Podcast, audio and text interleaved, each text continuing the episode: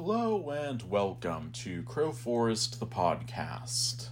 So, last time uh, we got through my long Apple rant, so this time we will finish out the little bit left in that post production section and then continue on with another production section. So, uh, this last little bit here is January 9, 2023. I finally finished cutting together my second trailer today. Fortunately, that metadata wasn't affected, so I didn't lose any of the editing that I had already done. So I was able to just finish it without having to redo anything. So that was a nice change. Once I got the video uploaded, I posted it to my Facebook page to try and get some views and hopefully generate some interest. I also sent a direct link to my video to Adam Mullen, my composer, so that he can post it to his social media. He probably has a bigger following than I do, which wouldn't be that hard, so hopefully I'll be able to get a few more views that way. Alright, and that is it for January 9 and uh, for that post production section. So now we will start back up with a uh, another production section starting on January 13 of 2023. I'm going to take a break from editing for a while because I'm annoyed.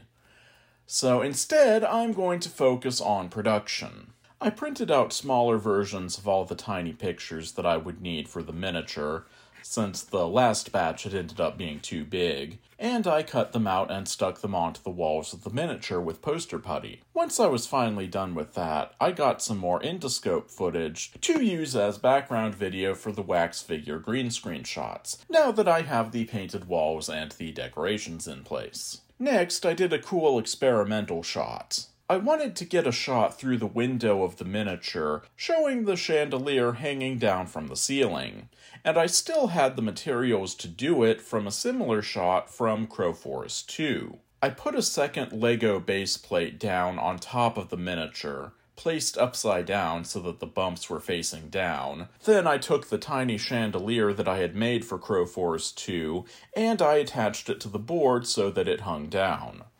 I tried to get a shot of the chandelier through the window, but with the cover on the miniature, the interior was much too dark to see anything. So I got one of my smaller film lights and slipped it inside the miniature. But I still wasn't quite done. Obviously, we can clearly see throughout the movie that there is no chandelier hanging over the table, and moreover, that there is no ceiling for it to hang down from, as the miniature is completely open. So clearly, any shot that I got of a chandelier hanging above the table filmed through the window would just be a continuity error. Unless, that is, I was to get a trick shot showing the chandelier through the window and then panning up from the window and looking down into the miniature, showing that there was nothing there, implying that there were things that could be seen through the windows of the miniature that simply weren't actually there. If I could pull this shot off, it would be really creepy. Which, um, this, this movie is a little lacking in the creepy, so I kind of need the additional creepy wherever I can get it. Because, um, yeah, if you're expecting like a really creepy movie, it's like kind of creepy, but like it could be a lot creepier. I feel like, but um, yeah, uh, I guess I need to fix that. I tried this shot several times, starting with the camera looking through the window and slowly panning up with the camera in my right hand, while simultaneously pulling the roof panel off the miniature with my left hand, and tilting the camera to look down into the miniature. But it wasn't quite working the way I was hoping it would. You could clearly see the chandelier start to move before the camera had completely panned away, and then you could see it again for a split second as it disappeared out of frame when the camera turned down to look into the miniature. But after several more attempts, I finally managed to get it. It turns out that the secret is speed. I had been trying to be slow and careful, but that was actually hurting the shot. By filming first at the window, then very quickly moving the camera to remove the roof panel and having the camera come to rest looking down into the miniature, the motion happens fast enough that you don't see what happens. Plus, any movement of the chandelier that might have been captured by the camera were disguised by the motion blur. I filmed a few videos this way, trying to maximize the chances that one of them would work, and playing them back, they looked pretty good. It's not quite the slow dramatic reveal that I had initially wanted, but the illusion does seem to work. Hopefully, it will work well enough to include in the movie. If not, I can always try again, or else I can always just delete this scene. And January 14, 2023? Today, I'm finally completing the tax questionnaire that LegalZoom sent me. They sent it a couple of days ago, and I've been procrastinating. So I pulled up the form, and. Did your partnership file an election to be treated as an S corporation for the tax year 2022 or earlier? Um, what? First question, and I'm already totally lost. I guess I'll go with no? since I'm pretty sure that I didn't file anything last year and I don't even know what an S corporation even is. The next page is just a bunch of standard form information name, address, phone number, plus the extra business stuff of company name and type. So far, so good. But then when I got to the bottom of the page, does your partnership use the cash or accrual method of accounting? What the hell does that mean? They did include a note that cash is apparently the most common, so maybe I should just go with that, but I don't want to get it wrong. So I looked up accrual method of accounting, and according to Investopedia, which I didn't even know was a thing, accrual accounting is a financial accounting method in which revenues and expenses are recording when a transaction occurs rather than when money is exchanged. Um, what?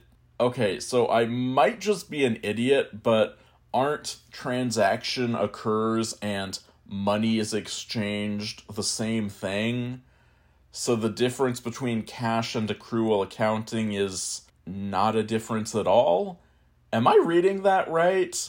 I can't possibly be reading that right. Damn it, I didn't get into this business because I understand business. So, should I just put cash and hope for the best? If I guessed wrong and end up in federal prison, I guess you'll know why. Wait a minute. It looks like there's actually a second definition of accrual accounting underneath the graphic I was reading from. Damn it. I guess I really should have read the article instead of getting distracted by the shiny graphics. Okay, what's this definition? Accrual accounting is a financial accounting method that allows a company to record revenue before receiving payment for goods or services sold and record expenses as they are incurred. Okay, so going by that definition, that might actually be my situation. I am recording expenses as they're incurred before receiving payment for goods and services.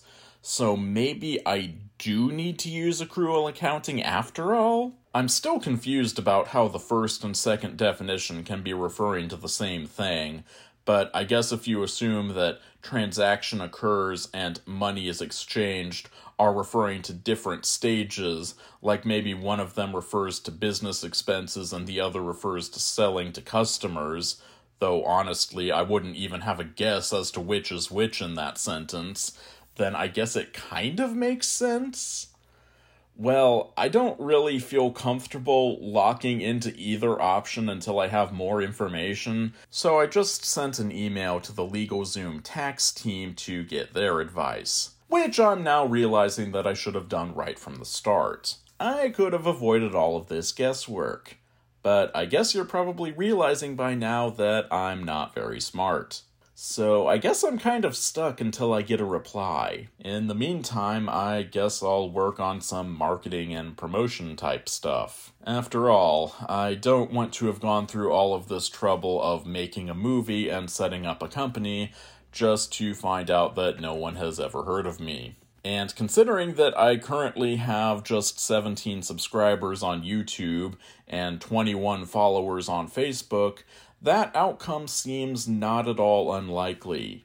I guess I've got some work to do. A while back, I had actually made a comic book adaptation of Crowforest the movie by taking stills from the movie and compiling them together into a comic format. I don't remember why I did this, but I'm sure it made sense at the time, and it was pretty fun to do. But the point is that I think it's high time that I finally got some use out of these comic pages. So I finished up the last couple of edits that were still needed, Apparently, I had neglected to put captions on the last couple of pages, and then I doubled up the pages so that it more closely resembled a comic book. That way, the three two page spreads that I had would be shown together properly. I ended up with 17 image files cover in page 1, page 2 and 3, and so on. Then, once I had those finished, I started the long, tedious task of uploading them to my DeviantArt page. I really hope that this gets me some more attention because it was kind of a pain, but I do think there's a pretty good chance of getting some attention from this. After all, it's a pretty hard sell to get someone to watch an entire movie made by some unknown internet creator, but getting someone to view one or two comic panels showing off the art of the film in a really cool way seems much more doable. I don't expect anyone to actually take the time to read the full comic, and it's probably best that they don't anyway. But I'll probably get a few views from people who thought that the thumbnail looked cool and wanted to see the larger image. Anyway, that's my hope. I guess I can do one more section. January 15, 2023. Today, I got an experimental shot up in the attic. I had been toying with the idea of doing a stop motion shot of a light bulb getting unscrewed from a desk style lamp for a while now, but for some reason, no matter how many times I checked every room of Maureen's house, there was just no such lamp to be found. But then I got the idea of doing the shot up in the attic instead, since it has the bulb hanging down the right way for the shot, and also, it would tie the movie together quite nicely, considering that, despite the title, very little of this movie actually takes place in the attic. Though, now that I think about it, I did actually bring that one desk lamp to Maureen's house to use for the match cut with the miniature, so I guess I could have used that. But I'm literally just putting that together now as I'm writing this. Oh well, the attic shot works better anyway. So, anyway, like I said, I had originally thought that I would get this shot with stop motion, but doing it that way with still images of the bulb at different stages of unscrewed, that sounds bad, but I can't think of how else to phrase it, that would mean that the flicker effect would be lost. That's not necessarily a problem, but it would be really cool if I could somehow keep the flickering effect intact and I had an idea of how I might be able to do that. Spoiler alert, it did not work. I got my camera and tripod and climbed up into the attic, taking the flicker bulb and the small green screen board that I had used for the wax doll transformation sequence. In addition to that, I wore a green rubber glove on my hand so that I would be able to turn the bulb, well, hopefully being able to make it invisible in post. I set up the camera and let it run as I tried the shot a couple of times. I held up the green screen board behind the light bulb with one hand, and I reached up with my other gloved hand to slowly turn the light bulb and make it come out of the sockets. I did my best to only grip the bulb from the back so as not to block the bulb in front and mess up the effect. This meant that I could only turn it in very small turns before having to reset my hands. I completed this process three times, first taking out the actual attic light bulb, then again with the newly installed flicker bulb, and finally I did it once more with the flicker bulb, but this time I put my phone on the attic floor with the flashlight shining up to give the ambient light so that the transition from light to dark wasn't quite such a stark contrast. Hopefully, one of these three shots will work okay, but if nothing else, then at the very least, it will make a cool behind the scenes video of a special effect shot that didn't work. I guess I'll find out soon enough. And yep, that's exactly what it was. Cool behind the scenes special effect shot that did not work. The next thing I did was to go out to my filming studio and set up my green screen. Then I used my handheld steamer to get rid of the worst of the wrinkles, so as to get the cleanest possible shot with minimal color variation on the cloth. Then I set up my box fan at the base of the green screen pointing up. I turned the fan on and I set up my phone on a tripod to take a slow motion video. Then I took the deck of playing cards that I had used before and started tossing them in little handfuls past the camera lens and over the fan. The idea was that between the high frame rate of the slow motion video and the fan holding the cards in the air just slightly longer, I would hopefully be able to get enough usable frames to make the wind tunnel scene work. Plus, with the green screen properly steamed this time, this new video should work much better than the last one. I played back the video on my phone, and it looks good. Hopefully the shadows won't be too much of an issue. Slow motion video makes everything much darker, so I had to compensate by putting a bright light right in front of the green screen, so the shadows are very prominent. But even if the shadows are a problem, I guess there's still good old frame by frame editing as a last resort. And uh, the shadows didn't end up being too much of a problem. The cards are kind of obvious post production adding in, but uh, I